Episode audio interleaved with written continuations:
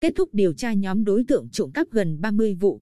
Ngày 11 tháng 9, Thượng tá Huỳnh Tấn Hướng, Phó Thủ trưởng Cơ quan Cảnh sát điều tra, Phó Công an thị xã Hoài Nhơn cho biết, đơn vị đã kết thúc điều tra, chuyển các cơ quan cung cấp nhóm đối tượng thực hiện chót lọt gần 30 vụ trộm cắp cây cảnh.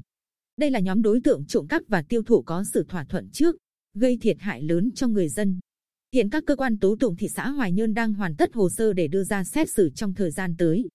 Qua điều tra, cơ quan cảnh sát điều tra công an thị xã đã đề nghị truy tố 7 đối tượng, tăng 3 đối tượng so với ban đầu. Đó là Chế Phương Nam 48 tuổi, Huỳnh Văn Nam 17 tuổi, cùng ở phường Bồng Sơn.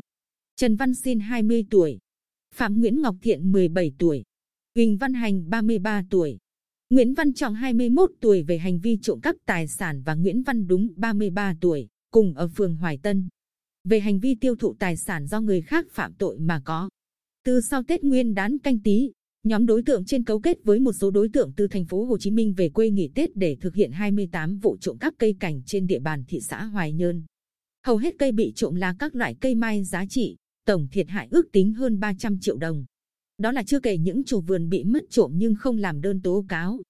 Theo khai nhận của Trần Văn Xin thì trước khi thực hiện các vụ trộm bọn chúng bàn bạc, chuẩn bị và khảo sát kỹ địa bàn. Xin và đồng bọn gặp và thỏa thuận với chế phương Nam và Huỳnh Văn Hành để mua cây cảnh sau khi trộm. Nam và Hành yêu cầu loại cây ra sao thì được giá, dễ tiêu thụ thì xin và đồng bọn tìm cây tương ứng như vậy.